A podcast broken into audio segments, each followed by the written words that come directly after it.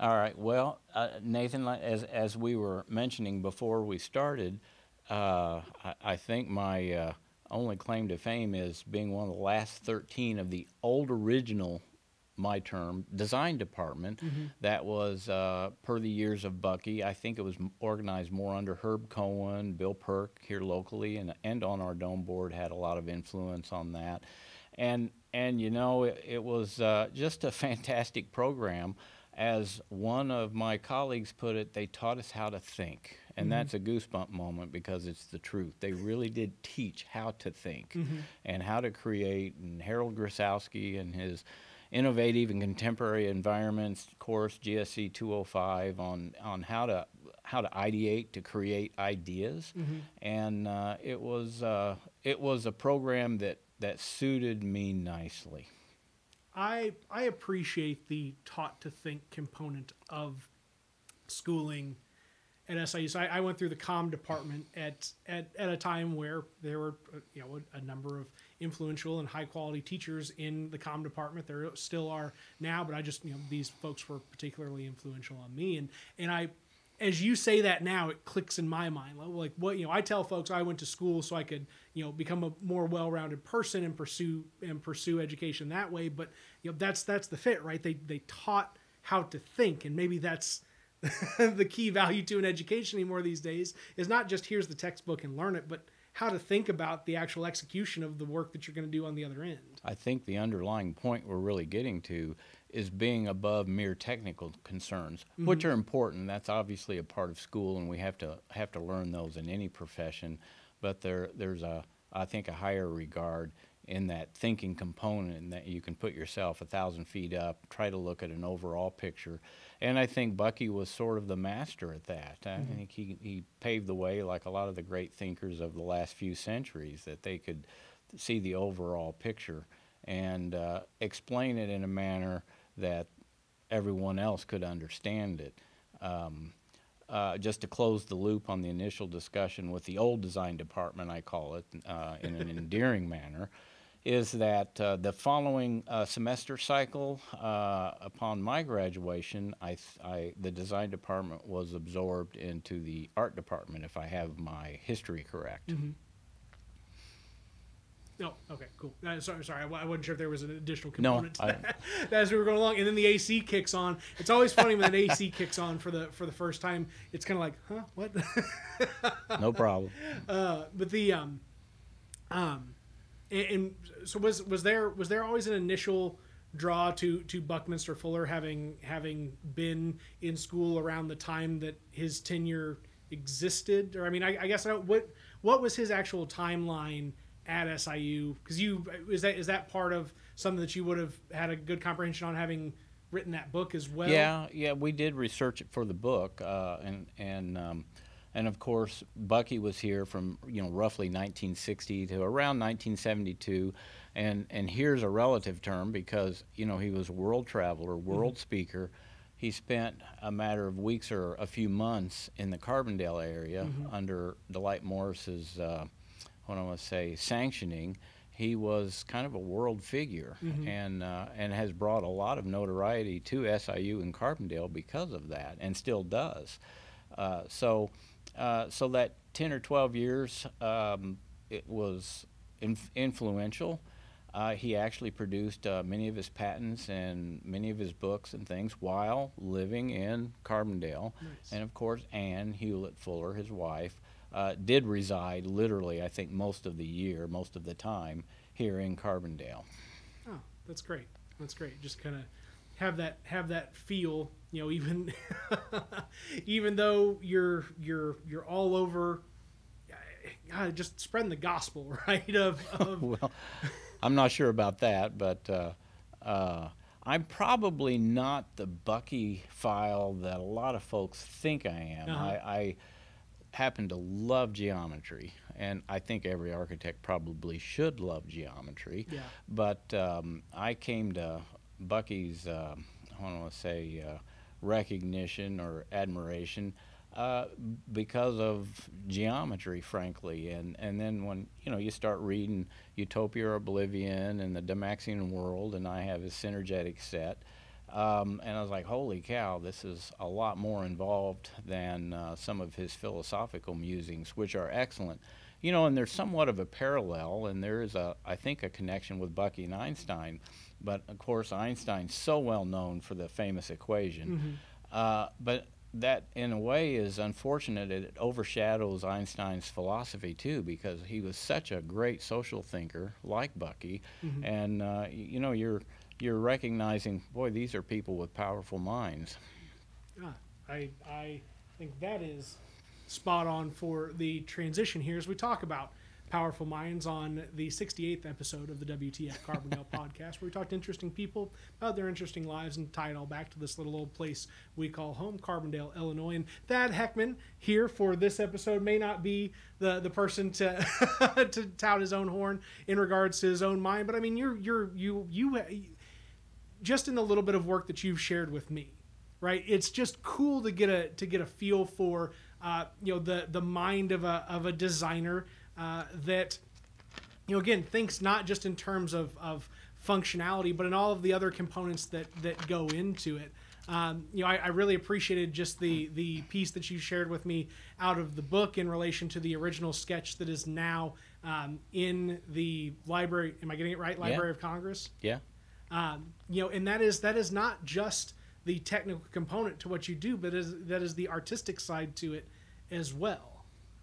Um, Well, uh, Nathan, if you're asking me about the drawing, it was the uh, called the it's called the Holland Prize, colloquially as well as uh, uh, as it's sanctioned by the National Park Service, and it was a competition started in 2011 to document on one single sheet of paper, 24 by 36 inches, uh, a historical building.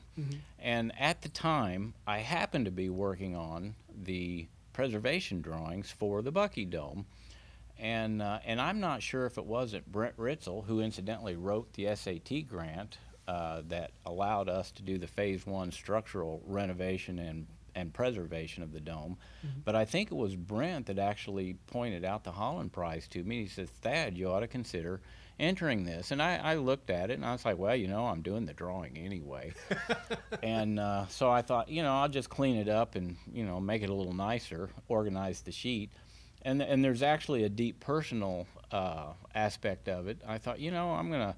Uh, the, the Library of Congress required the drawing be done in archival quality inks and paper, or you could do it on CAD. Well, I'm, I call it AutoThad. Uh, I'm not the AutoCAD guy. And uh, so I did it old school and drew it by hand, but in pen and ink and um, on archival quality media, of which I happen to have quite a bit of experience with being a little older. Mhm. And so, uh, with that in mind, I decided, uh, per my wonderful stepfather, now deceased, who was very encouraging and recognized some talent perhaps when I was quite young, about 14, and took me to buy some very nice equipment for drawing, etc., including a Leroy set, and I have a very nice drafting machine, uh, again, old school, that I still use. I use most of this stuff. But I got out the archival stuff and I did the drawing using those original equipment from all those years ago when I was young, just as a, um, I want to say, homage to him. Mhm. And, uh, and I was pleased to tuck a copy of the drawing into his casket right before they closed it. But at any rate, so going back to uh, the requirements for the drawing, uh, I thought, well, like I said, I'm already doing it anyway. I cleaned it up. Uh, definitely a little more tedious process drawing in pen and ink and that type of thing because of obviously it's India ink and you have to be very careful. It's hard to correct mistakes, et cetera, et cetera. But it came off very nicely, and I sent it off, and I forgot all about it because I was, you know, um, like like newspaper journalists, probably Nathan, you guys, when you're doing openings for shows and all that stuff, deadlines are deadlines, Yeah, and you you tend to focus and you forget about other stuff. And well, I, I truly, sincerely forgot about the Holland drawing competition and what I'd sent off. And I can remember looking at the phone. Uh, I get a call and it said LO or Li- LIB of Cong CON Library of Congress. Mhm. And I thought, well, that's that's got to be a solicitation. And- they, they want some donations. well, or whatever. And I was going to let it ring through voicemail, and it rang. It was on the third ring, which, I think I have my voicemail set up. And I thought, you know, that doesn't look right. I better pick that up. Mhm. And it was the uh, the director of the uh, architectural engineering uh, um oh, documentation at the Library of Congress, uh, Ford Peatross. And he said, he said, Thad, I wanted, I'm calling. I wanted to congratulate you. You won the Holland Prize. Now that was the first time, the inaugural competition, and uh, you you've won a thousand dollars and and uh, some uh, you know some old accolades and that type of thing. Well, I, of course I was thrilled. And uh, it did take a year and a half to collect on the thousand dollars. FYI, just not a government comment. And uh, they actually got mixed up. And uh, but I did eventually get the check, which was donated to the dome, of course. And it was funny. About six months after that, I got a call again from the National Park Service. Mr. Heckman, we're sorry. We're going to send you your check for the winning the Holland Prize like two years ago or something like that. And dang it, I was too honest. I should have let them send me another one and give that to the dome. But I, I actually fessed up and I was like, guys, you already sent me one. But but at any rate, it was it was a lot of fun winning the competition. And since then, we have done a uh, what I call a synthetic blueprint, or actually a distressed blueprint version that looks like an old job-worn drawing uh, with in the old-fashioned blueprint blue reproduction process from the 60s and 70s and or 50s and 60s. And I want to give uh, uh, uh, Chris DeShazo a Spectrum Graphics special credit here because she took my original and created the uh, the uh, blueprint version. And then there was another version created after that in full color that Kelsey Kaufman, now Kelsey Jordan, also helped on. And all of those editions are available on the Bucky Dome website. That's the cheesy solicitation That's portion it. of the interview. But they are copies, different sizes, in archival quality uh, inks and papers. So uh, whoever is watching, please go to the website RBF Dome NFP and uh, or just type in Google Bucky Dome and and uh, enjoy some of the uh, information there on the Bucky Dome. Well, and we've, we've got all the right plugs along the way. In, in, in John's conversation, we talked about uh, you know reopening the dome up for tours and the actual physical component of it. So given the given the pitch for the website and some of the components to it, and con, you know contributions that you've made along the way, I think that's a great fit. I love uh, you know a- again it. I, I, I feel like after after John's conversation and, and undoubtedly after the conversation that we're having now, that I've got to expand my circle of friends to include some more architecture, some architects, because I didn't realize just how much concern for the concept of of uh, you know communication through physical design that you guys really buy buy into and how that kind of drives this. And for me, on the on the uh, you know interpersonal social aspect of it um, you know learning from from my classes the idea of presence of the hand.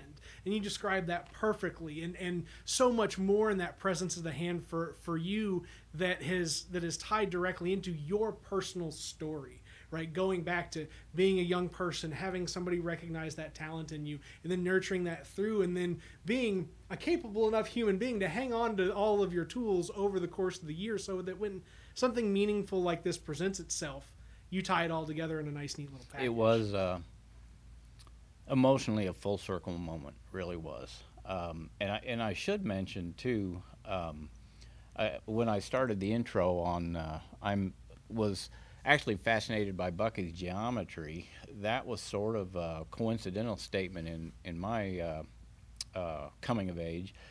In uh, in high school, I uh, really didn't know. I wanted to be a designer. In fact, uh, when I was five years old, I wanted to be an architect, a marine biologist. No deference to the Seinfeld episode with where George Costanza almost says the same thing word for word. I was like, oh, great. But this was that predates Seinfeld by many years. hey turns out the show about nothing was the show about everything and we just never really yeah, did, right? exactly.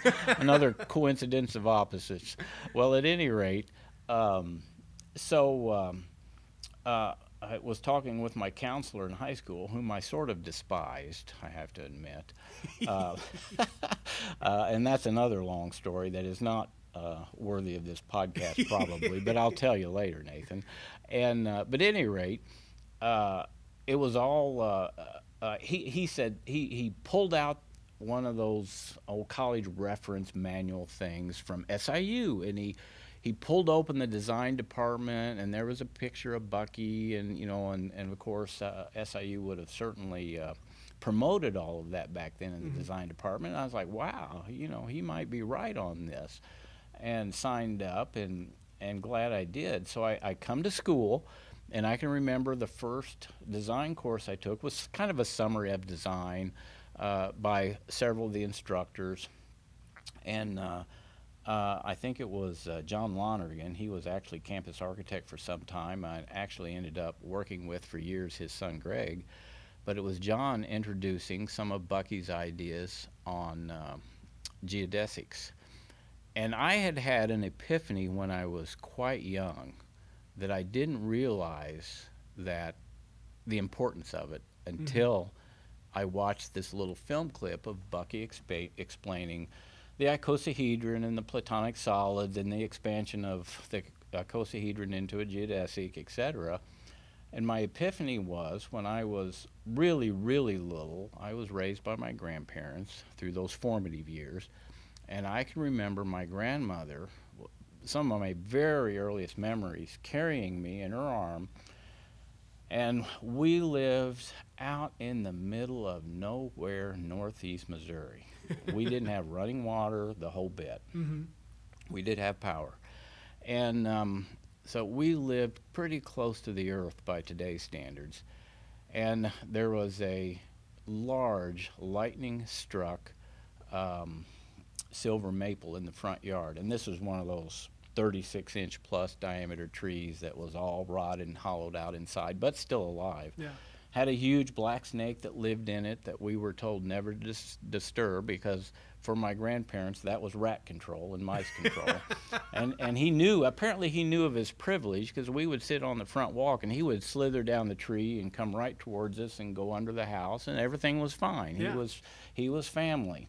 And um, but at any rate, my grandmother would carry me under this gigantic silver maple that had been struck by lightning many, many years ago and it's one of its principal limbs had long ago split over and was had formed, healed and scarred over and formed a surprising natural arch of which its far end branches with the leaves were nearly touching the ground. Mm-hmm. It was truly a natural arch, and the entrance to our house was right under it. And I used to reach up trying to touch it while she carried me. And I always in and I used to tell students in a common sense way, people have a good sense of structure, even though they may struggle with the mathematics. Mm-hmm. We all have a good sense of structure, I happen to think. And even in my very young years, I'd look at that tree and wondered how come that limb didn't break off. Yeah. It just that thing should break. so fast forward a few years, and I'm playing out behind the barn on this old foundation slab that has wood and all cans of rusty nails and stuff. And I had borrowed my grandfather's hammer and I decided I was going to make a window. And I looked at our old farmhouse. This was again very rural, mm-hmm. past rural, primitive rural, and um, I looked at the window, and uh, I found some suitable boards, old barn siding boards, gray, and and laid out two long ones and two short ones on the top and just took a single nail and you know I'm probably about eight and just trying to beat a, beat a nail in each corner to mm-hmm. make a window. Uh, pretty glamorous stuff, you know here.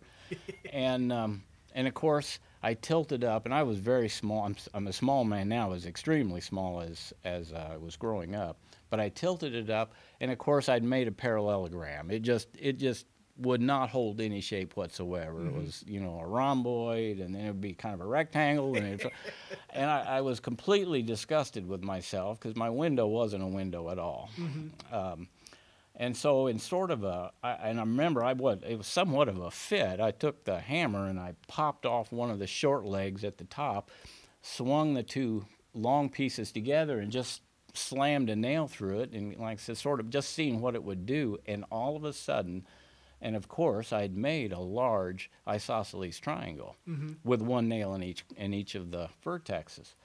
And all of a sudden, and I can remember pulling on it really hard for whatever a smallish eight-year-old kid can do, and it wouldn't budge a bit. Well, nothing had changed, and, and I remember looking at it. and I was like, nothing changed. The nails were the same, the boards were the same. The only thing different was the triangular orientation. And it's a goosebump moment now. I don't know if that's caught on camera or not, but all of a sudden I looked at that lightning struck silver maple, and I thought, that's what's holding that maple together. It's triangles. It's made of triangles. And then I looked straight up at the sun because I realized everything is made of triangles. Fast forward to a freshman in college. Here's a guy, smallish in stature too, by the way, pointing out to everyone everything is made of triangles. And I said, You're right. I found that out for myself. That's my link to Bucky. And uh, so it, it, it's less, uh, less on all the philosophical thought side of things. It's just, oh, wow, I know where you're coming from. It is carnal in nature. Like it, it, it just listening to, to you, the, the feeling that comes through is just how natural that fit is. And, you know, like again, what the, the, the silly things that I can relate back to, not really having the, the mind for design off offhand is like a, you know, the, the, the aerodynamics of a vehicle being that of a fish understanding that the way that they that one cuts through air is the same one cuts through water and and how nature just exists and you're going to gravitate towards it and you're just going to find it as you go along that there's nothing that we've done to invent the principles of physics they just exist and we find them as we come along in life Discover them. yeah Yeah, and uh, and of course, you know, building morphology, you know, the study of shapes, et cetera, is a whole branch of mathematics as well as practical and industrial design. So, uh, but that that's probably my uh, strongest link to all of uh, Bucky's, and I'm still I still enjoy the geometry um, very much. Well, I, I love the command over the story as well. And, and another thing that we were talking about leading into the podcast was um, was the pocketbook with notes. That also is something that has stuck with you for uh, a very long time since uh, since childhood. And do those things kind of seem to complement uh, Well- each other? Yeah, I forgot you were going to bring that up. Um, I usually don't mention that a whole lot. Um, here in my shirt pocket, my wife calls lovingly calls it my nerd pad. I, I, uh, not sure how I'm supposed to take that, but that's fine. And uh, I was actually laying on the living room floor at the age of 14 years old because I remember this moment, like my triangle epiphany. There are certain events that trigger thoughts, and I understand uh, it was the only interview Red Skelton, the comedian, and Nathan, you probably don't know who Red Skelton I, is. I've got an idea. I'm, I've, Or I've got an Skelton. idea. He, and he's a funny guy, uh, especially you know back then. Excuse me. And um, I was watching uh, again. My understanding, the only interview Red Skelton did, and he they asked Mr. Skelton, "How do you keep? How do you come up with your comedic ideas?" And he said, "Oh, I, I always keep a, a paper and pencil with me, and I write them down." And um, uh, I thought to myself, I was watching that, and you know, you're young and you have ideas. And I thought, well, that's a really good idea. So I actually started keeping idea notebooks. Now, they're not journal. I don't keep a journal. I don't keep a diary, that Yeah. kind of thing. It's simply an idea log. And I started doing that at 14. I still have them all, in fact. And uh, it was around, right around the freshman year of college and the Bucky thing and all of that just mentioned that I thought, you know, I probably ought to date and timestamp these things. so I didn't do that before, so they're Uh-huh. just kind of all random, although I can kind of tell by context how old I am. And uh, so I, I started date and time stamping, and then I kind of formalized that a little more, and where I, I and I think my wife found them actually, started keeping these little notebooks, and I've literally got thousands and thousands of entries. Uh, and, and I've sort of wanted to, it might be a retirement project, to get them all out, make a, a, a, a, a data set, you know, since I had the time and date stamps from when I was about 19 or 20, Yeah. and just, you know, plot that on, you know, a graph and, okay, when do ideas come? When do they flow? What events in my life? You know, and, you know, you can start, it's like, oh, you know, this is kind of an interesting perspective. Yeah. But with that in mind, and and there's you know lots of ideas for inventions and things, of which there's quite a few of them out there now, uh, for better or worse. But um, it was uh, uh, it it was a valuable inventory, and I can remember taking um, in college Jack Hayward's Religious Studies and Music and Art course, another absolutely fantastic course with a wonderful instructor for those out there who know who knew Jack. And uh, and he and I would talk. We became somewhat friends afterwards.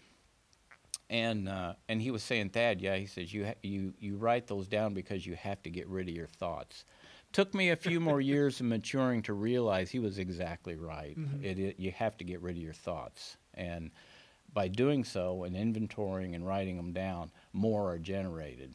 And so it's it's it, it's the inventory is a convenience uh, for reference, mm-hmm. but there's a deeper uh, aspect to it. Is it frees the subconscious to keep moving, and and however that dynamic in our in our brain works, I'm sort of fascinated by it because there is somewhat there's something something's going on while while we think we're processing there's deeper processes i think going on as well. I think you're absolutely right. And and i, I think you know the the importance of you know as we discussed at the beginning of this the the uh, learning how to think along the way. I mean was was there was there an influence over the process that college had outside of just thinking, oh, well, maybe I should date and timestamp these. But the way that that the thought process and, and the documentation rolled along as you just kind of got exposed to more ways to think and, and things to think about.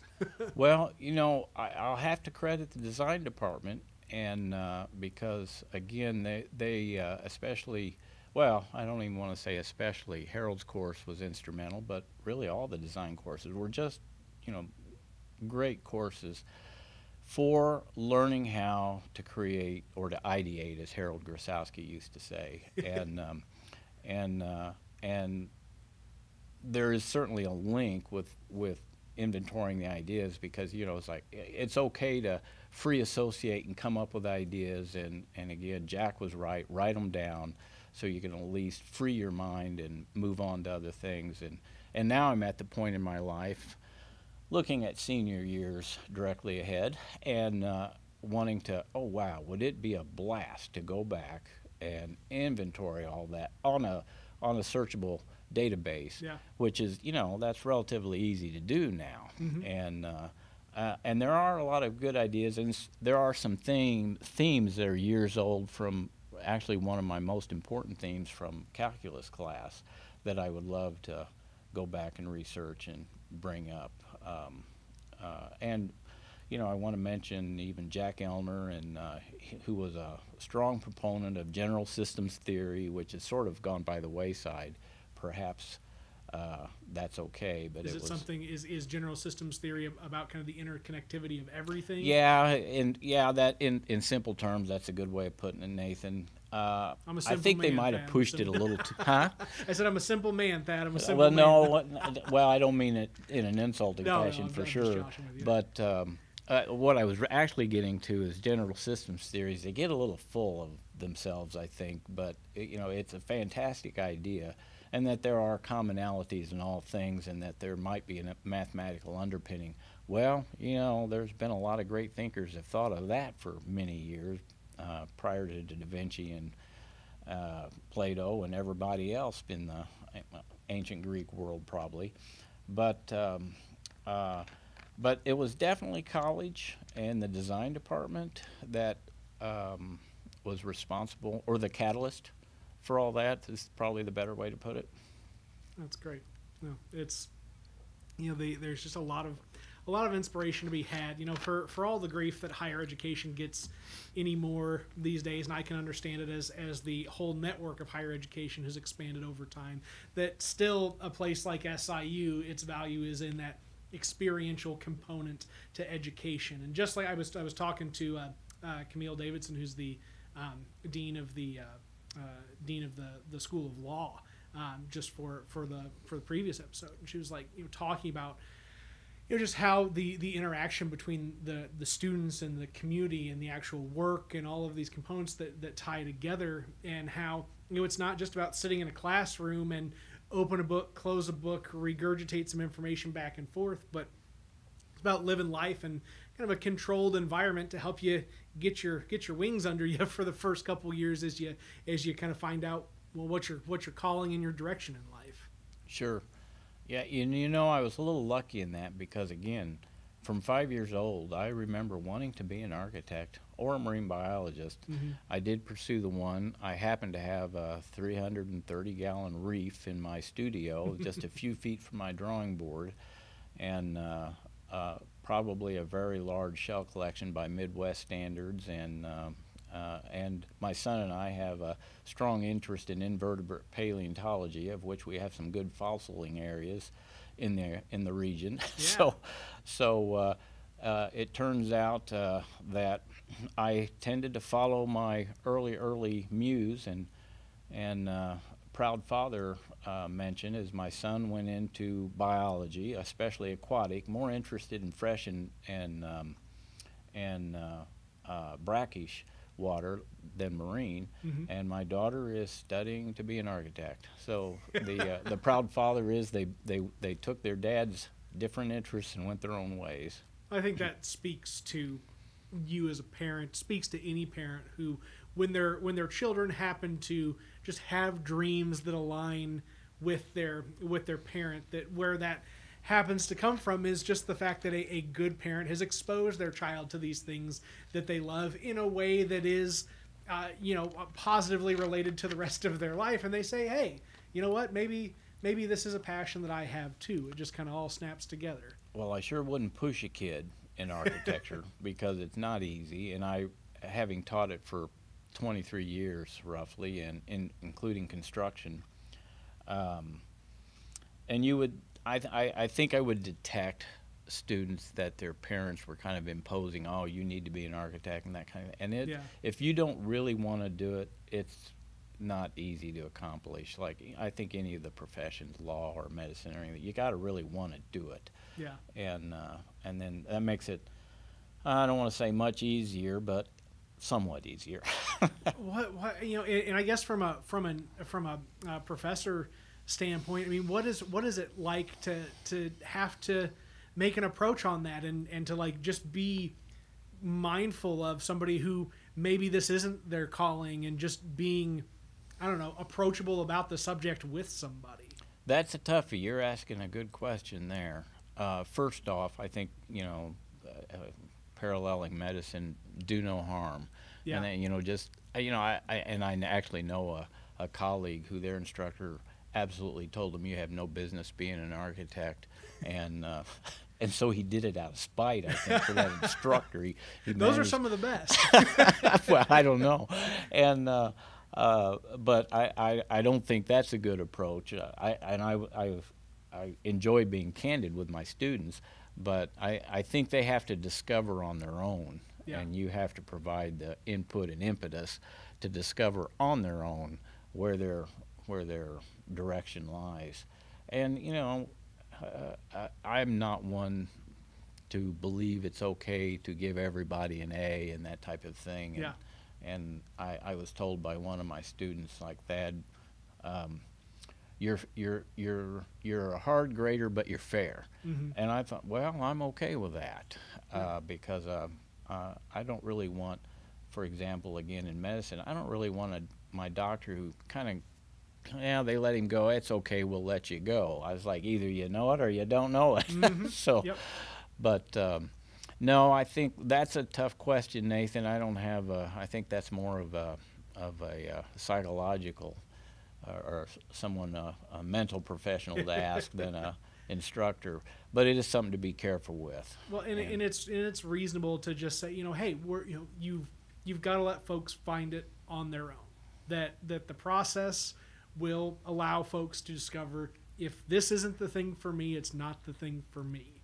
You Um, know, I w- sorry, didn't mean to cut you No, off. yeah, I, I just okay. remember I almost every class I started uh, after you do your intros and things, I would tell them that I will grade accordingly, but I will not reward incompetence. And Yeah. I think that was the best benchmark rule that I could give them. I will not reward you for acting incompetently. If you make a mistake, that's fine, probably good. You learn a lot from it. Mhm. But if you're if you're just acting incompetently and wanting rewarded, I'm not going to do that. Well, and I think that's a that's a good jumping off point into just the the professionalism of um, you know the the work that you do now, right? And and probably something that that you've had to just like any good architect would probably have to combat, just like any good site manager, uh, you know, foreman, any sort of somebody that runs a reputable company has to look out and say, you know, I can't accept for there to be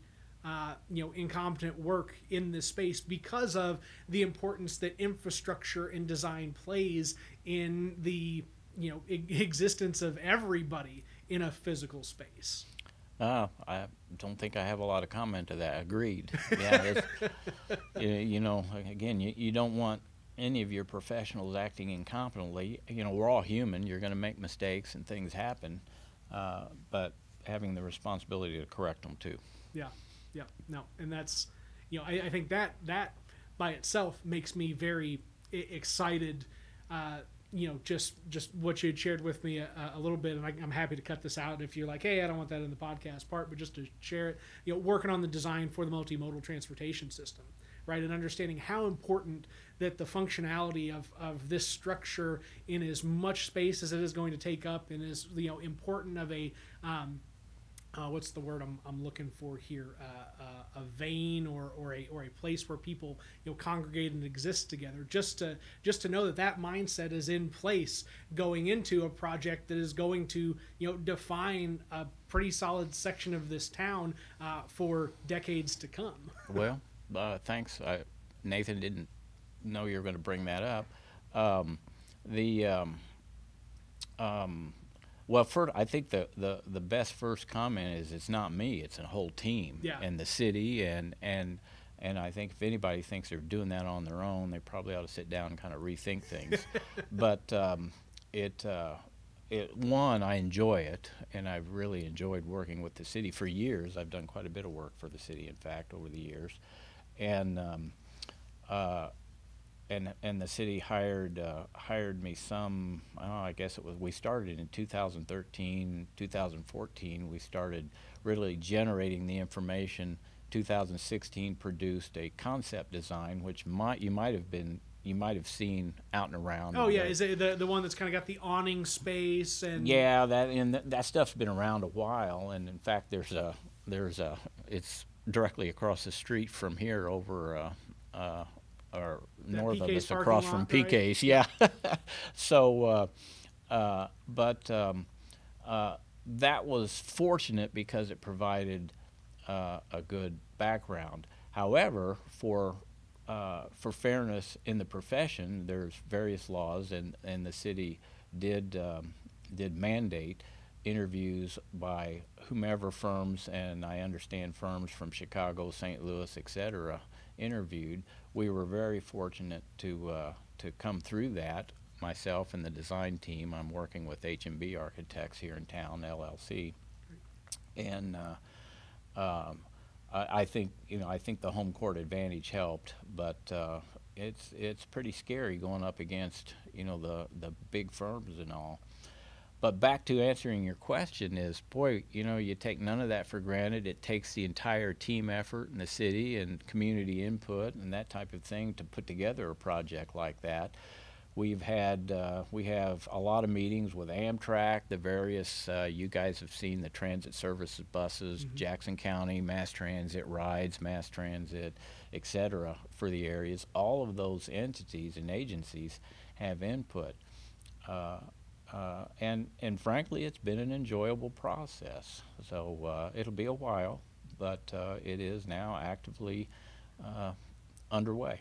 Well, and they're in terms of the time to be investing in something that's directly connected to, to railroad infrastructure at this point in time in in you know contemporary American life, right, where we are putting some level of focus on rail infrastructure and an interest in moving people around this country on the ground by rail. Yeah, And I, think there's it- been some Amtrak incentives offered uh, very recently by the current administration, but you know, on you know, Nathan, you and I were talking about, and you're you're a local. I've been here for what would we say 46 47 years You count now. You count. yeah you were yeah you were raised here and and you know the generations and you know and uh, before so you've got the history and um, you know we're all uh, we a, a lot of us remember the dynamic years of, of SIU and, and town and I, I was speaking with Gary Williams quite some time ago before the well before the holidays that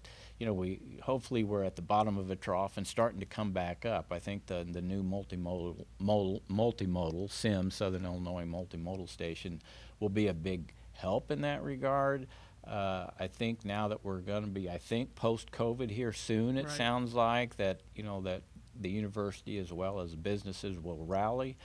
And um, with the uh, transportation becoming more of a focus that you mentioned, Nathan, that you know Carbondale will start to gear back up. That's sure the hope. Is Well, and, and again, just having folks on the inside of these. Gary's a good example of it because Gary's you know grown up in the area and has and has his own particular uh, you know set of, of coming of age story in Carbondale, just like any of us do. Um, and and to have somebody like you guys that are working on things and understand the social component to the infrastructure that goes in place, right? That's that's something that you know I think if people just had a better understanding of the socialized understanding of the infrastructure work that's being put into the town that it would it would put some minds at ease to understand ah we're not just building for the sake of building that we understand that we're building for the sake of people and what that means along the way I think I can assure you on all of the design and the city team and all that is at the heart of it,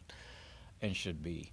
Uh, and I think most of the endeavors, you know, you guys are renovating and working on the varsity. Yeah, it's a personal love, good for you, but it's also to activate the community. And Yeah. you know, I've got a lot of fond memories of this old theater. I, it was popular when I was in college, and the the old uh, um, bar stool diner down at the down at downstairs when it was in its heyday and all of that. That was that was those were good years. Yeah, and uh, you know, as we were talking beforehand, that's just what I what I like about this project as as the the podcast project, but doing it in a space that is you know it's just all about memories. It's all about understanding you know the you know where where we come from, but also kind of charting that that course forward. So it's just yeah, you know, it's tough days, no doubt.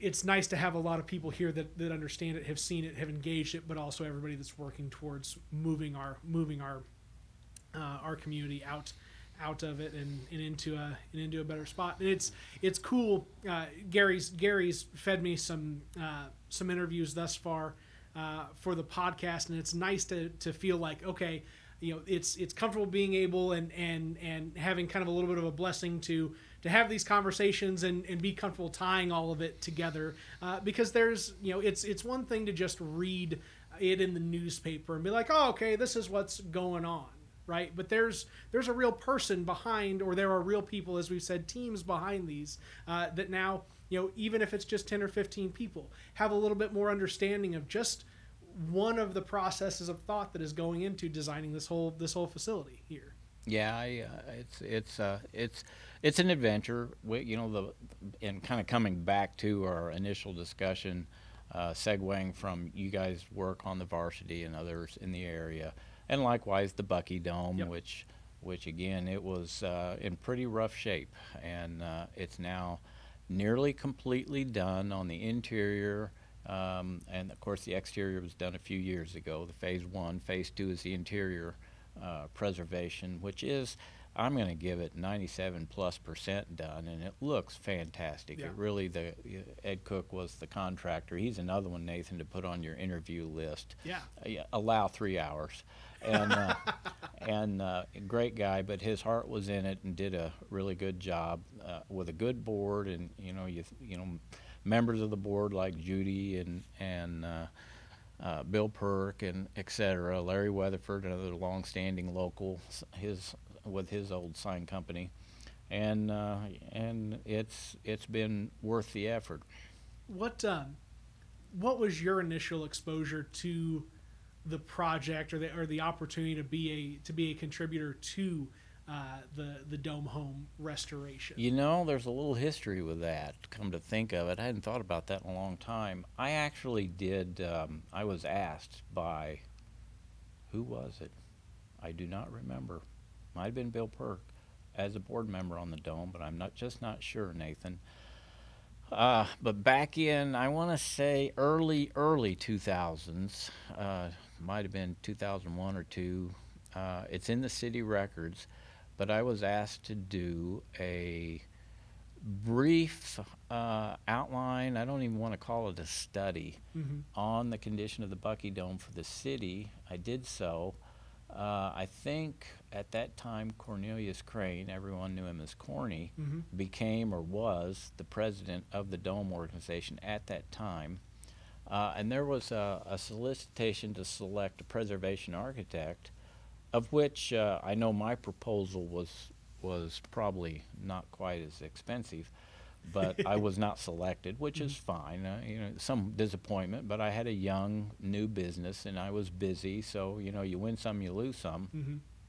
and I I, I kind of dropped off the uh, scene regarding the Bucky stuff, and then I think around 2003, uh, Brent Ritzel became president, and he asked if I would return back to working on the dome.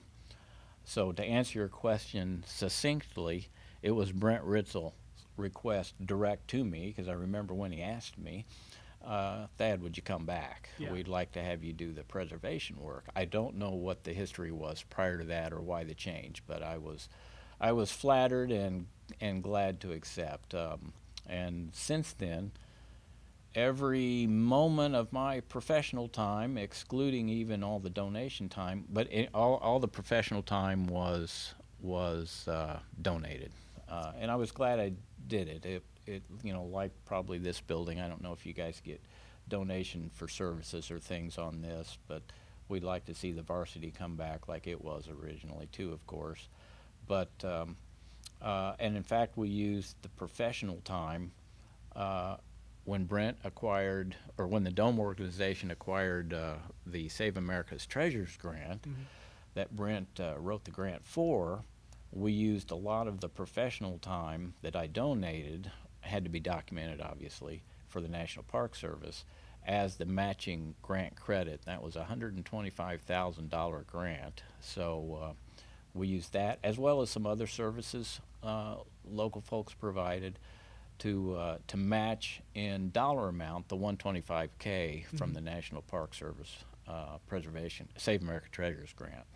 So it worked out really well, and frankly, it saved the dome because had Yeah. that grant not been written, and you know we had the the dome was well not an exaggeration collapsing on one of its components. One of the hexes was literally starting to cave in and was propped up by a a uh, notable six by six that we all think fondly of, and if you weren't watching carefully when you walked through, you'd bump your head on it. But uh, those days are over. The dome is safe, and Nathan, you it should be in good condition for uh, well into the next uh, generation that you will command. I, I think I think that it's a, I, I mean it, it it just it speaks so much to the character of of this physical space, and it's it's the type of thing that requires there to be about a dozen people that just care to put the effort forward and into it. I mean, like you said, the same the same deal here, right? It takes just about just- a dozen people that really care, that have all sorts of different sets of skills that they can just push it on with. Yeah, it. Uh, um, I and and I I'm gonna kind of mention the book that Carrie Odell and I wrote regarding the history of the dome. I would strongly advocate for anybody wanting to do a preservation project to write a book about the preserve or the the the building you're preserving, because not only uh, did we get people coming out of the woodwork with knowledge of the history and old photos and thing, you know, from all over, as far away as Bali and Southeast Asia, to uh, you know across the street, we really found out a lot of valuable historic data that all of us we, we we thought we knew early on and we were just flat out wrong and it's like oh my gosh here's the picture of that light fixture that we assumed kind of looked like this but nobody really knew and and and the flooring materials and things like that that we thought we knew what they were and and we were just wrong. And uh, so we were we were fortunate. with serendipity that Carrie and I wrote the book.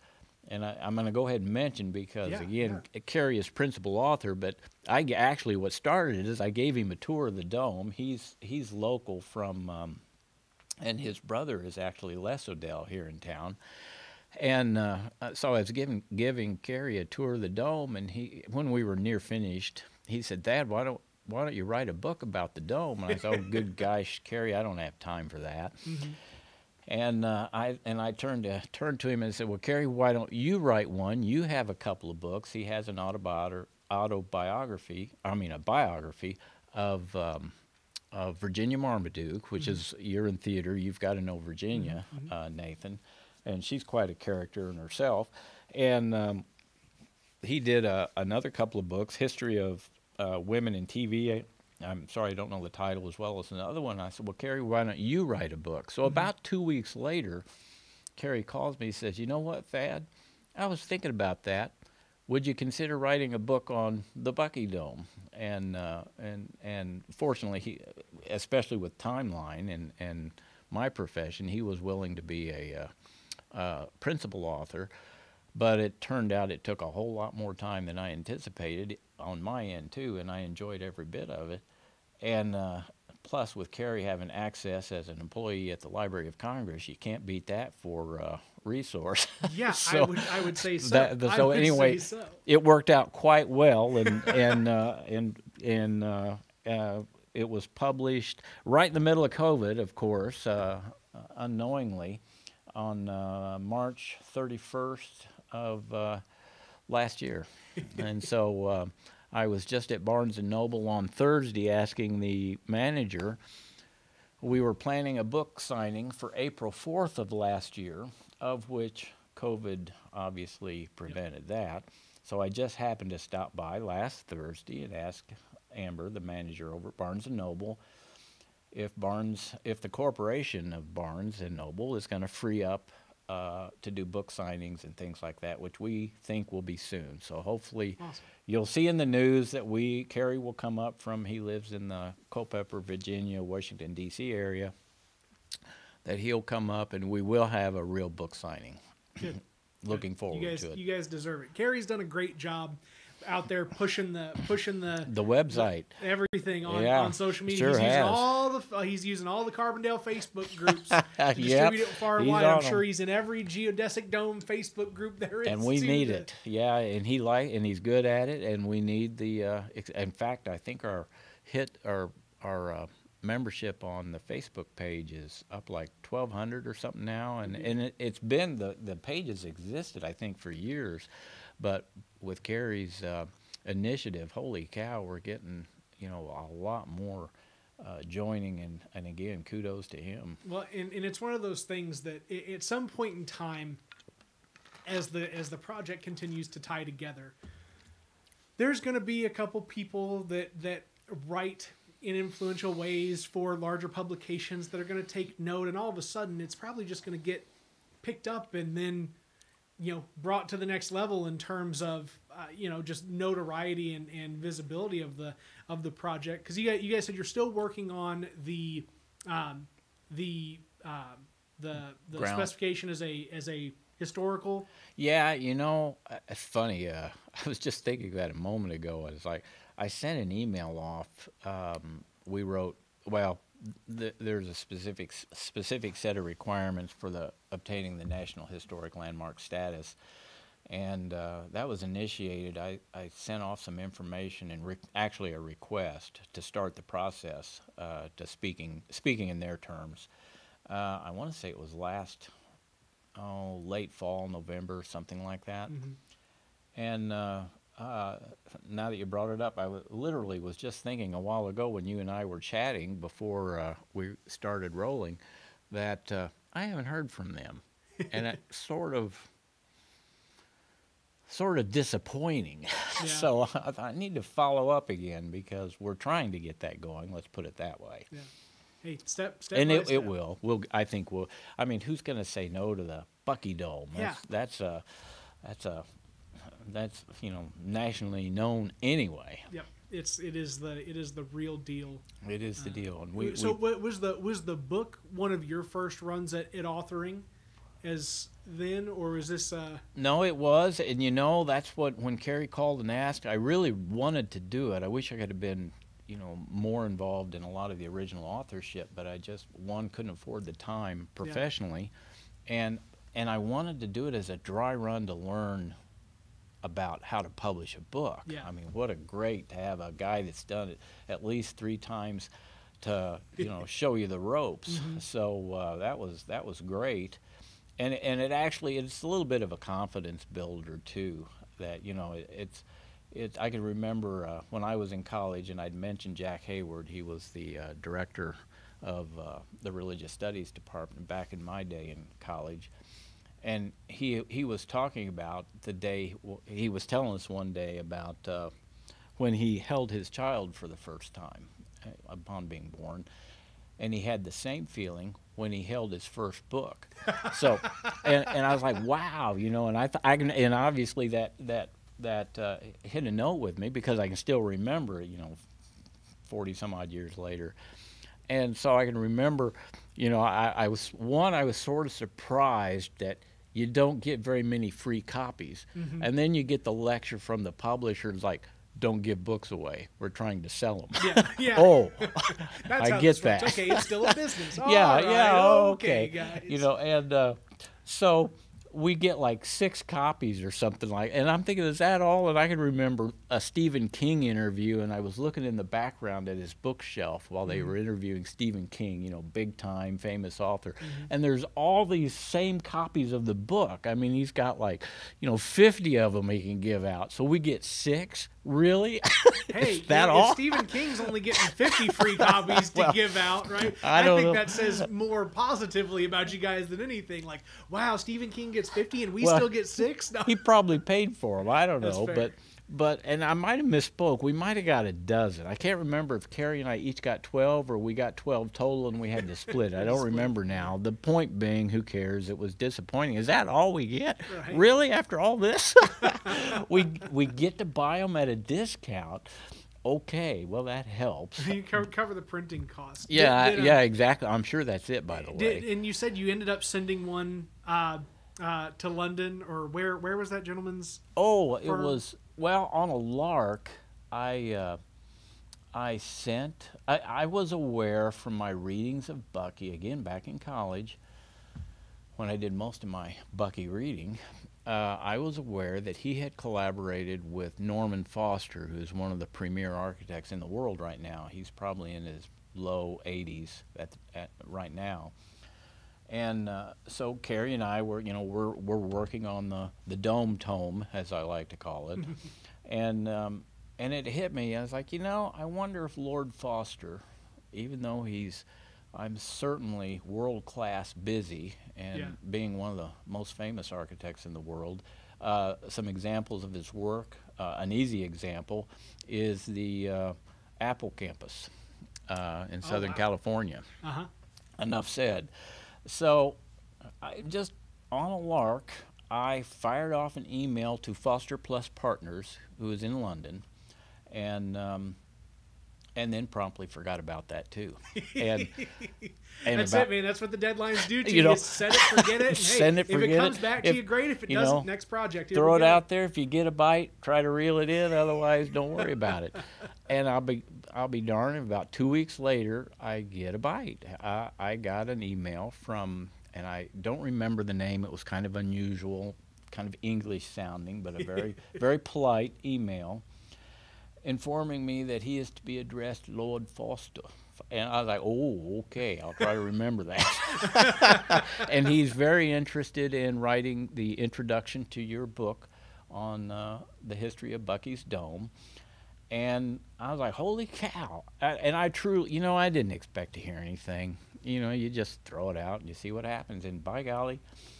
And um, so we, I exchanged a few emails back and forth with uh, London and Lord Foster. And uh, he he w- he'd ask, well, what do you want and what, and I, you know, just something personal from you. I, I don't, I'm not going to tell you what to write. That's yeah, you know. you're Lord Foster, man. Yeah. It's not for me to tell you. yeah, what to write. you tell us. And he wrote, and it, you know, and I'm thrilled with the. I truly am thrilled with it. And I, I, I actually, you know, I, I it's sort of um, humbling, but I, I made copies of all of our uh, preservation drawings, which are old school. They're hand drawn, hence the Holland Prize we Yeah. mentioned earlier. And um, and I made copies of the phase one, phase two, and phase three drawings, complete, uh, you know, a nice set. Rolled them up. I made digital copies and sent those to him. I sent him a signed, uh, large sheet of the Holland Prize, and uh, just rolled it up. And it was, by the way, way more expensive shipping that to London than I guessed. but that's okay. And uh, and. Uh, I You mean the a- Lord doesn't get free shipping over here? apparently, apparently, the across the pond uh, doesn't matter a whole lot. But at any rate, so and and I got a very nice letter back that I I truly appreciated. I, Yeah. I and in fact, and he has requested, and I do, and I owe him an email now. In fact, to keep him updated on our progress. And of course, you might have seen Nathan.